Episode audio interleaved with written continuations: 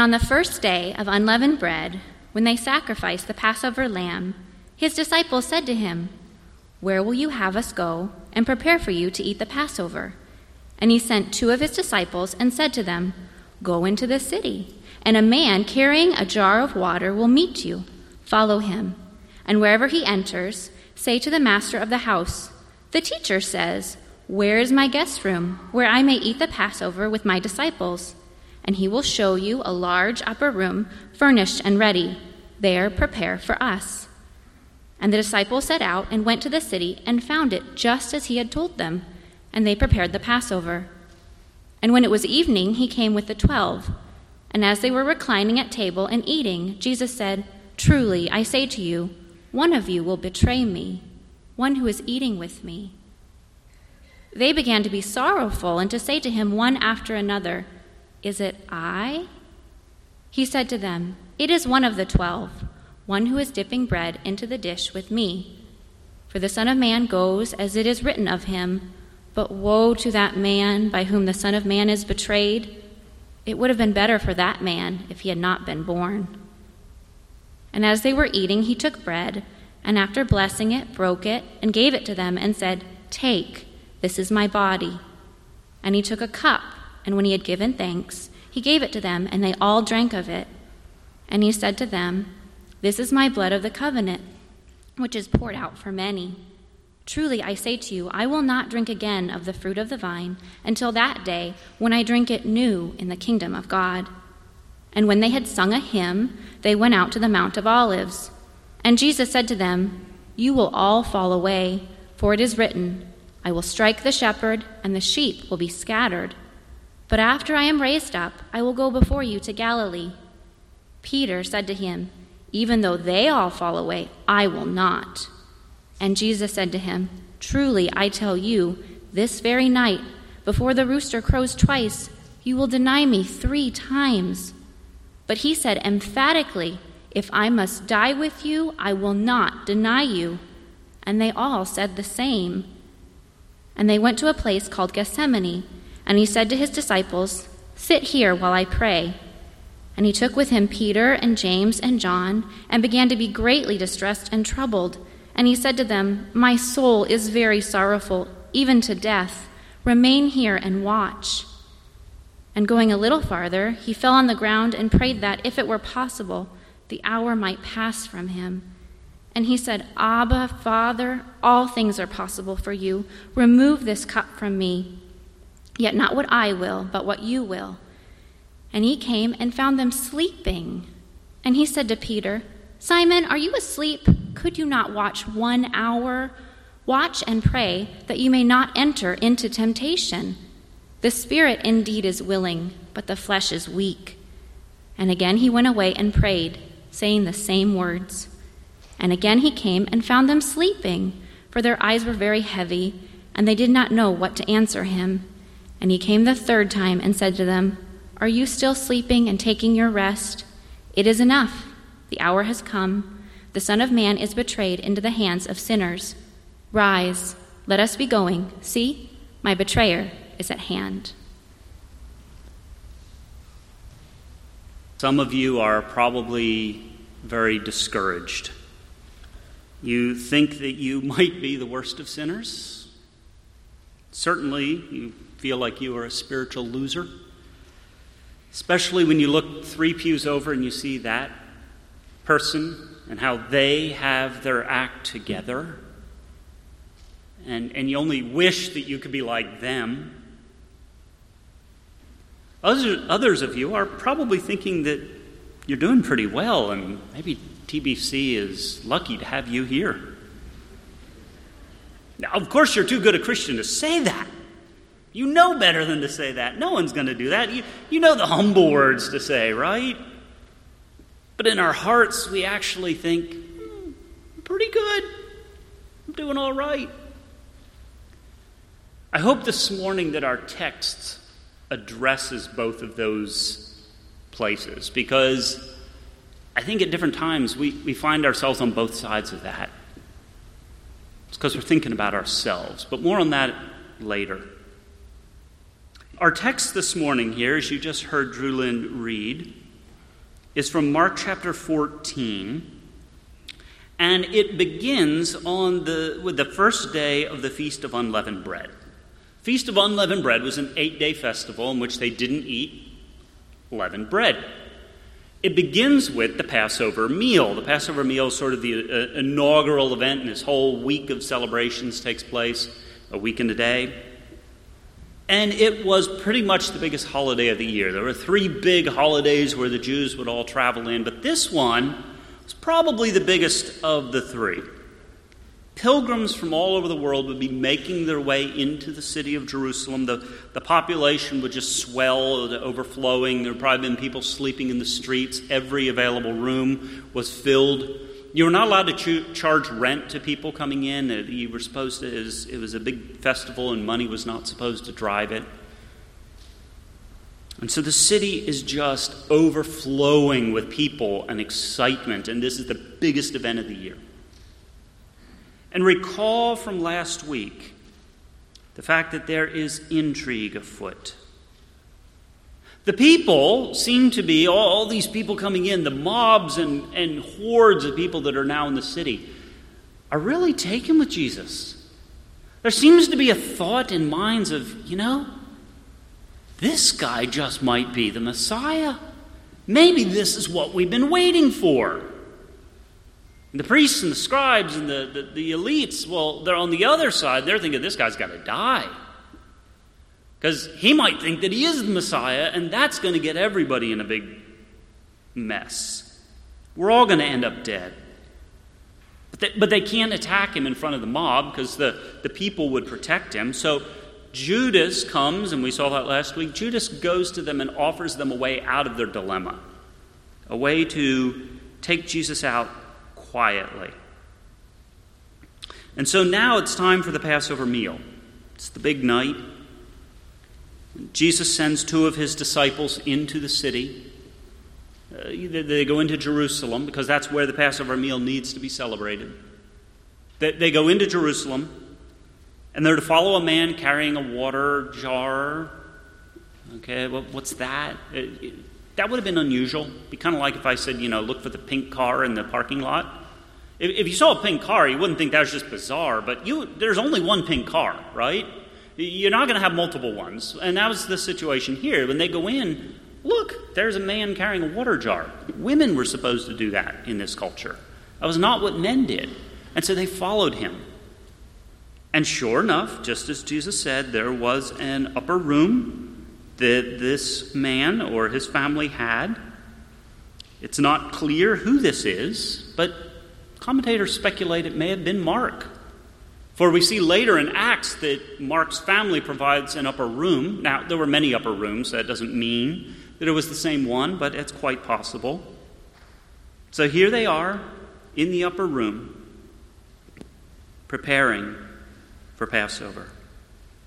And as I said last week, everything here is strained. Everyone is kind of on a knife's edge. Everything is tense, and yet, notice how Mark doesn't try to pull at our heartstrings. He doesn't go into a lot of explanation about things. Just like in the rest of the book of Mark, he is moving from one point to the next. He doesn't pause. He sticks to the facts. He doesn't try to dwell on the pathos and the, on the passion of the Christ.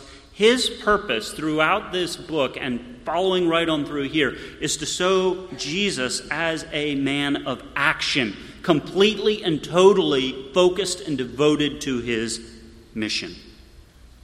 Jesus is the true hero. He's got a job to do, and he is focused on doing it. Now, there is far more in this text than I can do justice to this morning. But what I want to do is point out three spiritual transitions that take place in our text. Three things I think that the apostles learned, or the ways that their minds shifted this night.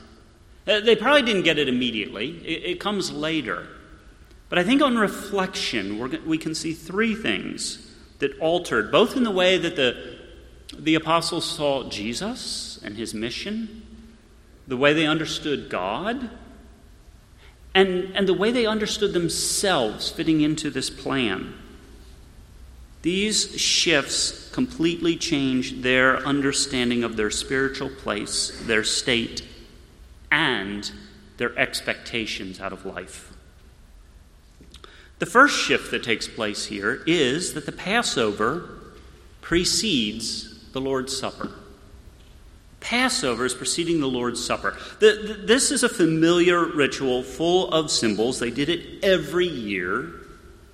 And what we see here is a spiritual reality is now coming to pass.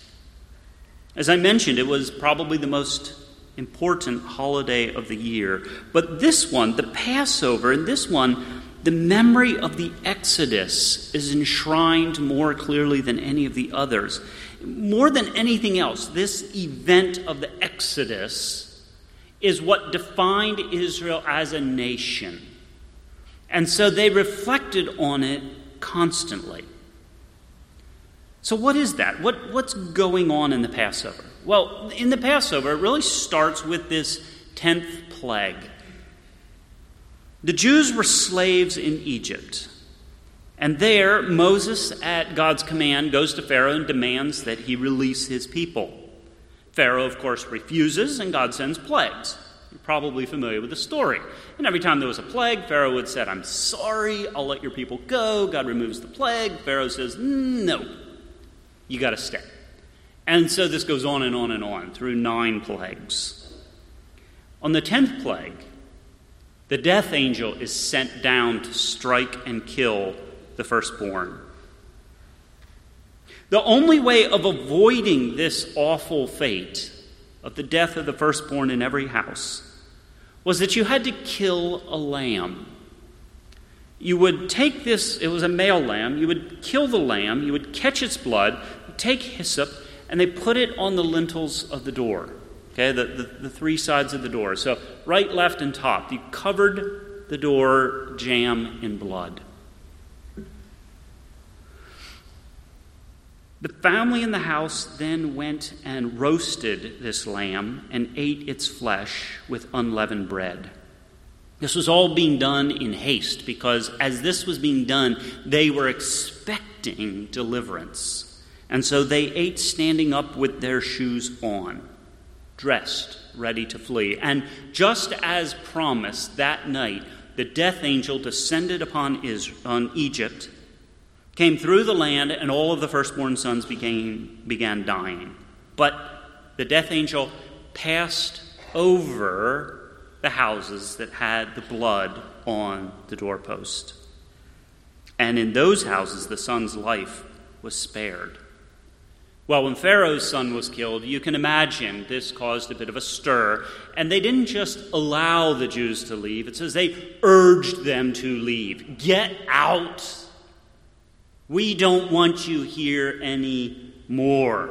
And so the Jews hastily fled out into freedom. That event from that day until now has stood as the great God given illustration of what's going on in salvation. God, with a mighty hand and an outstretched arm, went in on the most powerful nation in the world and he plundered Satan's house. He went in and took his firstborn son out of Egypt he delivered them from an unjust punishment and a labor that was arduously laid upon them for no profit of their own. And God redeemed his firstborn son and he smashed his oppressor. If you want to understand and illustrate salvation, you can't come up with a better one than that. That's the God provided illustration of salvation. And so it is that in our text this morning, what, what the apostles were doing this last Passover meal for Jesus is that Jesus then takes this in front of them and equates himself with these events. In this act, Jesus is revealing himself to his disciples. They were expecting the Messiah, and they even had inklings that he was the Messiah. But no one would have equated the Messiah with the dead lamb like this. I mean, the Messiah is not supposed to be killed and have his blood splashed on wood. That's not how the story in the mind of the apostles was supposed to go. This isn't what we're supposed to be doing. This is supposed to be deliverance. This is a shocking connection. And so Jesus is revealing himself as the substance that these historical events celebrate in the Passover pointed to. He is the embodiment of salvation. He, like the lamb so long ago, would be killed and would absorb that wrath of God so that his family could be passed over. They would be freed from the clutches of the tyrannical evil one, the power of sin and death. And so now, in this night, the apostles' eyes are being opened to the realities of the Passover. It's being transformed. No longer would this meal simply be a yearly commemoration of the Exodus. After this, it would be an as oft as you eat it remembrance of the cross. The Passover showed that, that Israel had been saved from something for something, to go somewhere, from Egypt to go to Canaan. So it is in the Lord's Supper they would be reminded that Christ had not saved them for the here and now, but for a kingdom they did not yet see. There has been historically a lot of confusion among Christians about what is going on here. Uh, we've been conflicted for millennia. Catholicism has taught that when Jesus says, This is my body, he's literally the communion bread. To me, that seems rather nonsensical, seeing as how he's standing there. I, I don't see, but that's beside the point. Other people, Lutheranism has, has, taught that Jesus is literally in these elements, not that they become him, but that but when in the eating of this, that, that Christ is somehow mystically united in them, and there are different ways that this is, is worked out. I, I understand that, but I believe that what we have here is a symbol a, a, picture of what is going on. This is symbolic. When Jesus says he was the Passover lamb, he's not saying he was a four hoofed animal grazing, but rather he is the spiritual culmination. The lambs were not the real thing. The Passover lamb was not ultimately a four hoofed animal, it was Jesus Christ himself. He is the Passover lamb. Those were the shadows and the types pointing to him. Notice that this Lord's Supper is happening prior to the death of Christ. He's telling them that this Passover meal that they have been devotedly doing for 1,500 years was prophetic of the events that they were about to experience.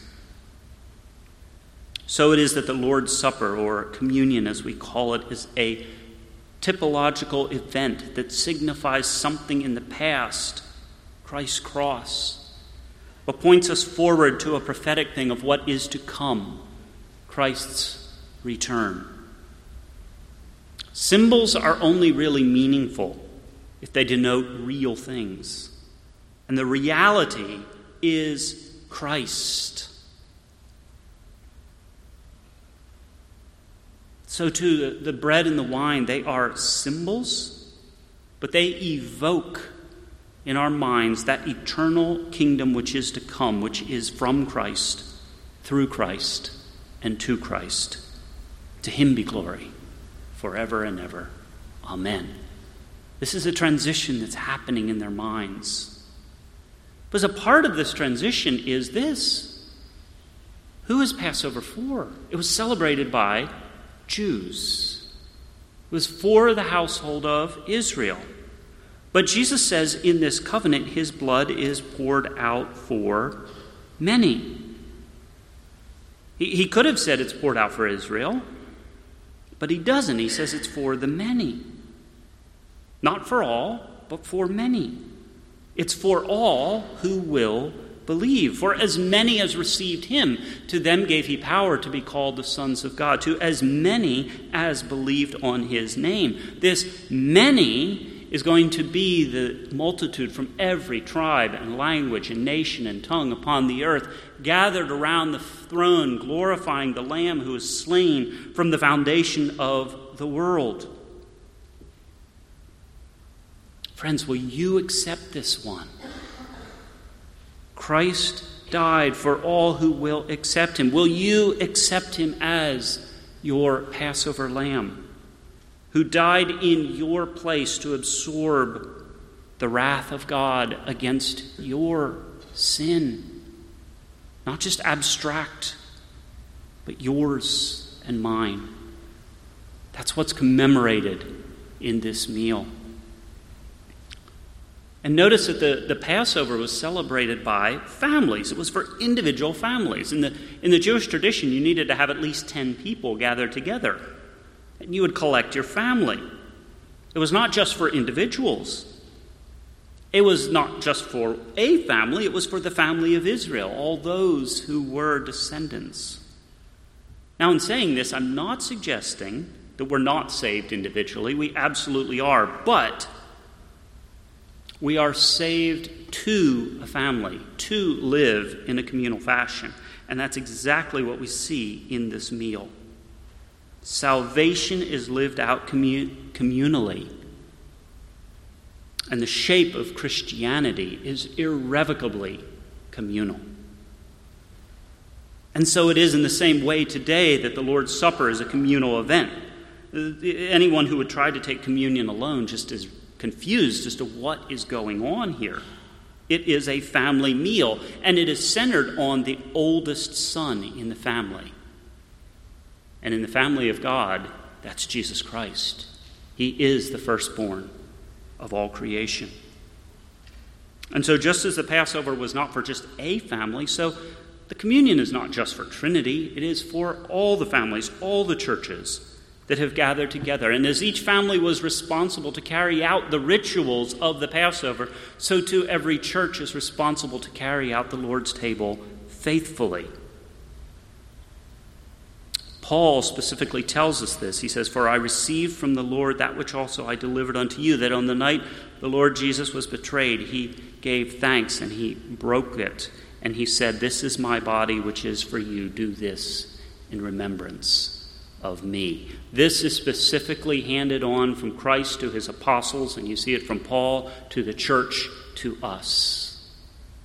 And we are to carry it out faithfully, and we are to carry it out honestly. Paul connects this eating of the communion to Passover, and just as the Jews allowed certain people to participate, the circumcised, and those who were non observant were banned from the communion table, so too Paul makes this exact same connection on the Lord's Supper. He says, Do you not know that a little leaven leavens the whole lump? Cleanse out the old leaven that you may be a new lump, as you really are, unleavened. For Christ, our Passover lamb, has been sacrificed. Let us therefore celebrate the festival, not with old leaven, the leaven of malice and evil, but with the unleavened bread of sincerity and truth. The disciples did not understand this transition immediately. That's why we have the book of Acts and, and, and the letters of Paul and so on going into the New Testament. But in this meal, on this night, is revealed to them the truth that the Passover preceded the Lord's Supper, and that the Passover was the, was the, the type that the Lord's Supper, with Jesus himself, was going to be a substance of. That he was that Passover lamb. That he was forming a new family. Not just the family of Israel, but the family from every tribe and tongue and people.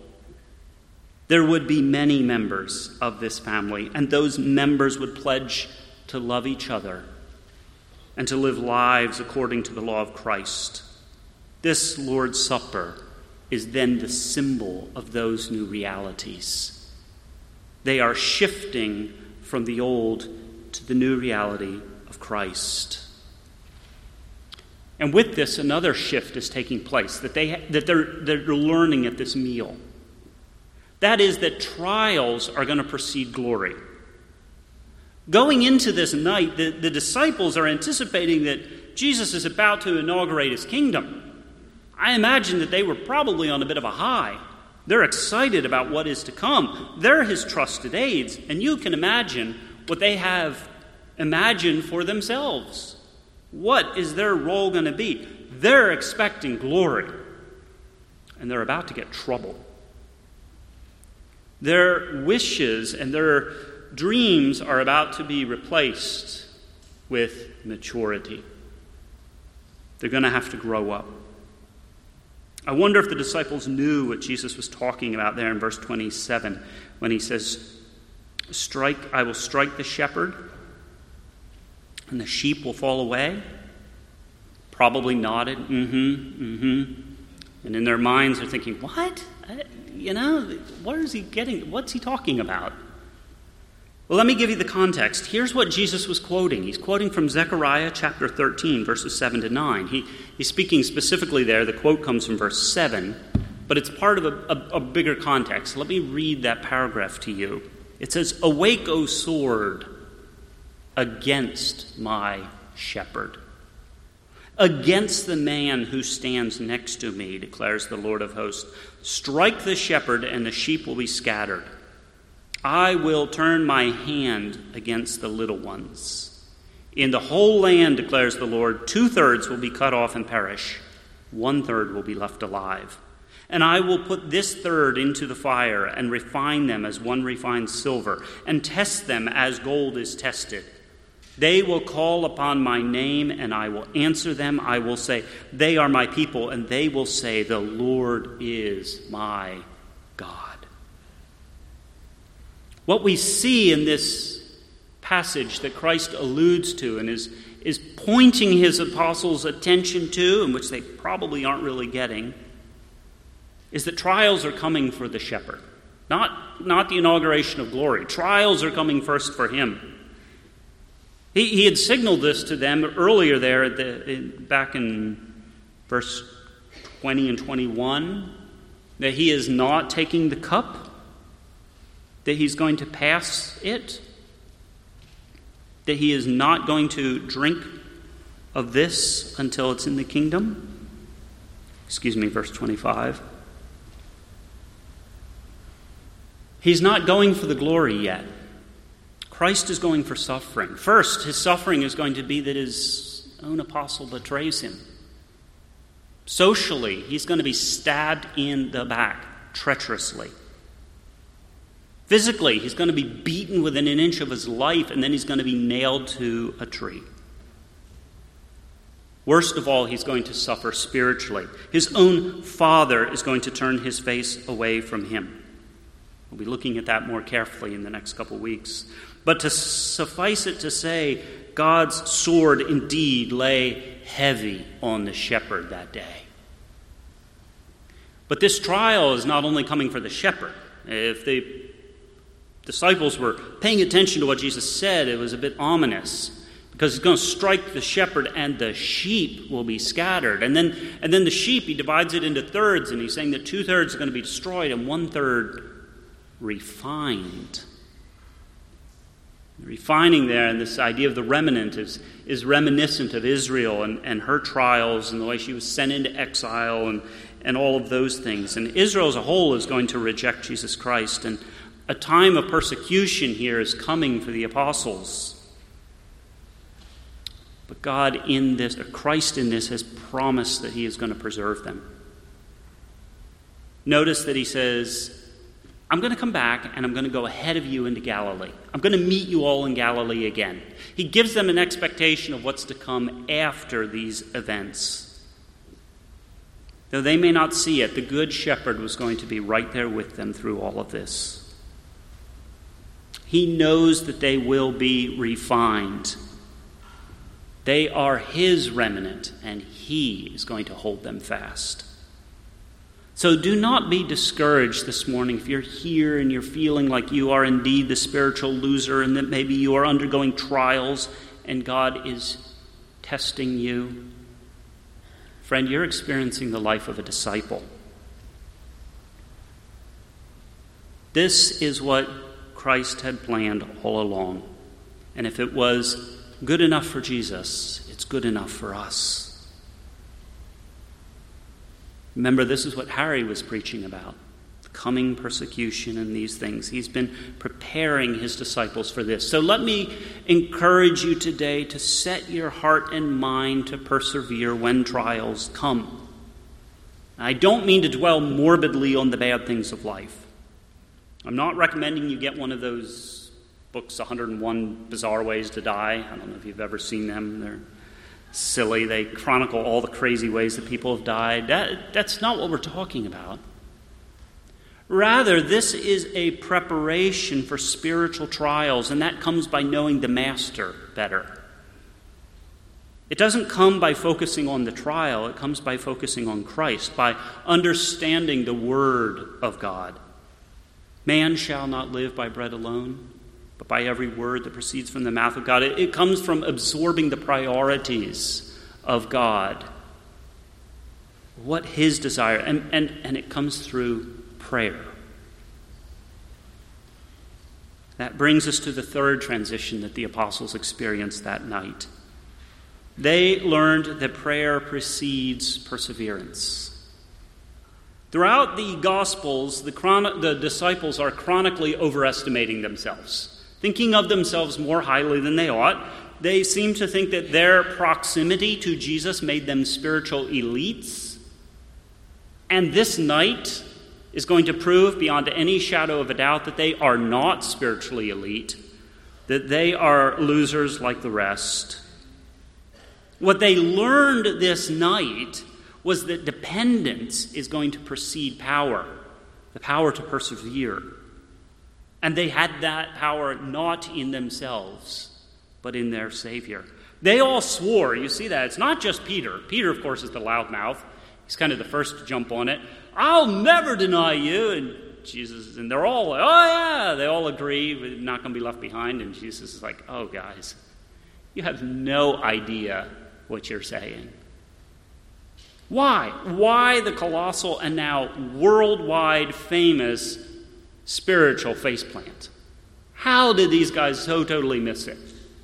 Yeah, I don't know about you, but I feel like I've probably done this sort of thing, and I am so glad that it is not chronicled in Scripture for everyone to look at. What's going on? What, what's, what's happened to them? And I think it's common to us. I think it's pretty simple. They're distracted by the flesh, they're distracted. No, the disciples, uh, I was talking to Malachi about this. He had a great observation. When that storm came early in the book of Mark, and they're on the boat. The apostles are alert and aware of the fact that their death was right around the corner. They know that death can happen to them at any minute. And where's Jesus? Sound asleep in the back of the boat. He is dead asleep to the dangers of this world. Now, what we find is the spiritual storm is overtaking them. Jesus is alive and alert to it. He is facing it with terror. And the apostles are asleep. They're distracted. They're, they're, they're minding, they're attuned to the things of the flesh, to the things that they can see. I sympathize with them. They're exhausted. It's been a long day. They've been going from Bethany and over and preparations and this and that, and they've had this big meal. I mean, you know how hard it is after Thanksgiving dinner to stay awake? That's what they've been through, and now Jesus is telling them to sit up into the wee hours of the morning and continue praying. I'd probably fall asleep too. These apostles are not being intentionally rebellious. They aren't like, no, Jesus, I'm not going to pray. They're not like, we're against you. We're, they're just distracted by their belly, by their heavy eyelids, by the things that they uh, are experiencing. This is often true of us. I would wager for many of you, your greatest spiritual enemies are not sin, but distraction. Silly, stupid things that lead us away. I can identify with C.S. Lewis when he said, The gnat like cloud of petty anxieties and decisions about the conduct of the next hour have interfered with my prayers more often than any passion or appetite whatsoever. I don't know about you, but a lot of times it's the, you know, mismatched paint that catches my attention when I'm supposed to be praying. It's the silly things and the distractions. And what you see here is the apostles are embarrassed when Jesus comes to them and says, Guys, can't you even watch for an hour with me? Don't you know what I'm going through? They're embarrassed, ashamed of their weak prayers and sleepy eyes. Does that sound familiar? Note too here Christ's abandonment. Oh my goodness. Imagine how Christ felt at this moment. Here he is pleading with his Father. You see it in the most intimate terms there Abba. People didn't pray to God that way, but Jesus is on the most intimate terms with his Father. Daddy, please don't let this happen. And can you imagine how God felt? God the Father, who has never denied his Son anything, the Son who has never given him a reason to say no. He's silent. You got to do it. And the anguish, I, I, don't think the, the translation here is, is strong enough. It, what Jesus is feeling here is horror at what is to lie ahead of him. And he turns to his friends, and they're sound asleep, the people that are supposed to be his supporters. Friend, can you imagine if you got 11 of the 12 apostles in the next pew over from you and they doze off on you? How much more abandoned can you get than that? You think other people abandon you? Oh my goodness. How was Christ abandoned? Jesus was human. He was no more happy about this than you or I would be, but he persevered. He set his face in the midst of these trials. He did not pity himself, and he said, Not my will, but yours. And in the middle of that, Jesus is still patient with his disciples. In the midst of the disciple, in this, he looks at him and goes, The spirit is willing. I get it, guys. I know you want to but the flesh is weak. And that's turned into a buzz phrase. But here we find the painful reality of what that means. And so Jesus is telling them to watch and to pray so that they don't fail. They're to withstand the coming trials, they've got to pray. But they don't. On Friday night, I was having devotions with my sons and we're going through stuff. And I told them that the, the first and great commandment was to love the Lord their God with all their heart, with all their soul, with all their strength, and with all their might. It was kind of a pregnant pause. And my son David looked at me and he says, Daddy, do you know what squirrels use for a blanket? Yes, David, they use their tails. Oh, how did you know? I can't believe you. What do you do? What do you do? Yes, I was wishing that David was paying attention and tracking. He's a child. He's a silly child. He doesn't track. Friends, we're often children just like that. Do I despise him for saying dumb things? Of course not. He's my son. We say dumb things to God and completely miss the point. And, friends, if that's you this morning and you're feeling that way, rest assured Christ is patient. He loves you. He is not going to fly off the handle at your weaknesses. We need this same patience with others around us. They're going to let us down. It's not a question of if, it's when. Your patience is going to be tried by your brothers and sisters in this room. And maybe you're thinking it's not them, it's you that's letting people down. Well, friends, I assure you, Christ is not out of patience with you.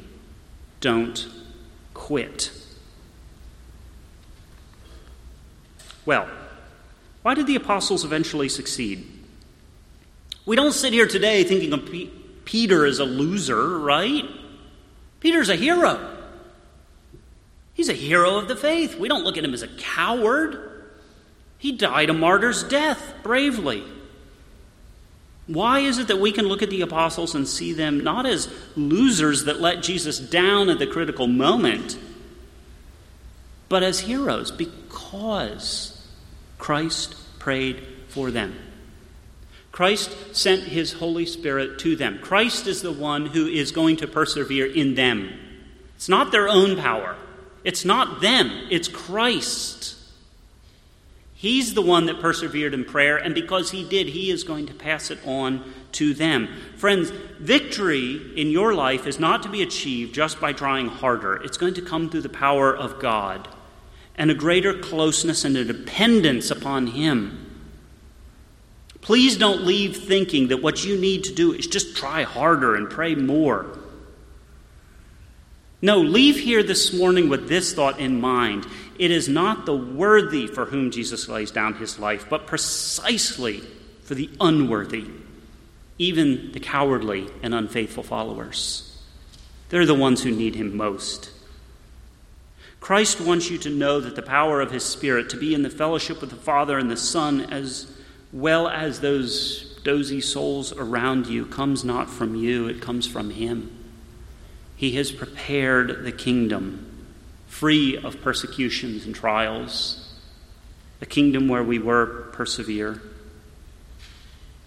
I have no doubt that the apostles learned the importance of prayer that night. They would never again forget it. Never again would they boast in their loyalty to Jesus Christ. They would never think of themselves that way again. So let's return to where we started. How are you doing spiritually this morning? I'll answer it this way. For me, I am in Christ. So spiritually, I couldn't be better. Let's pray.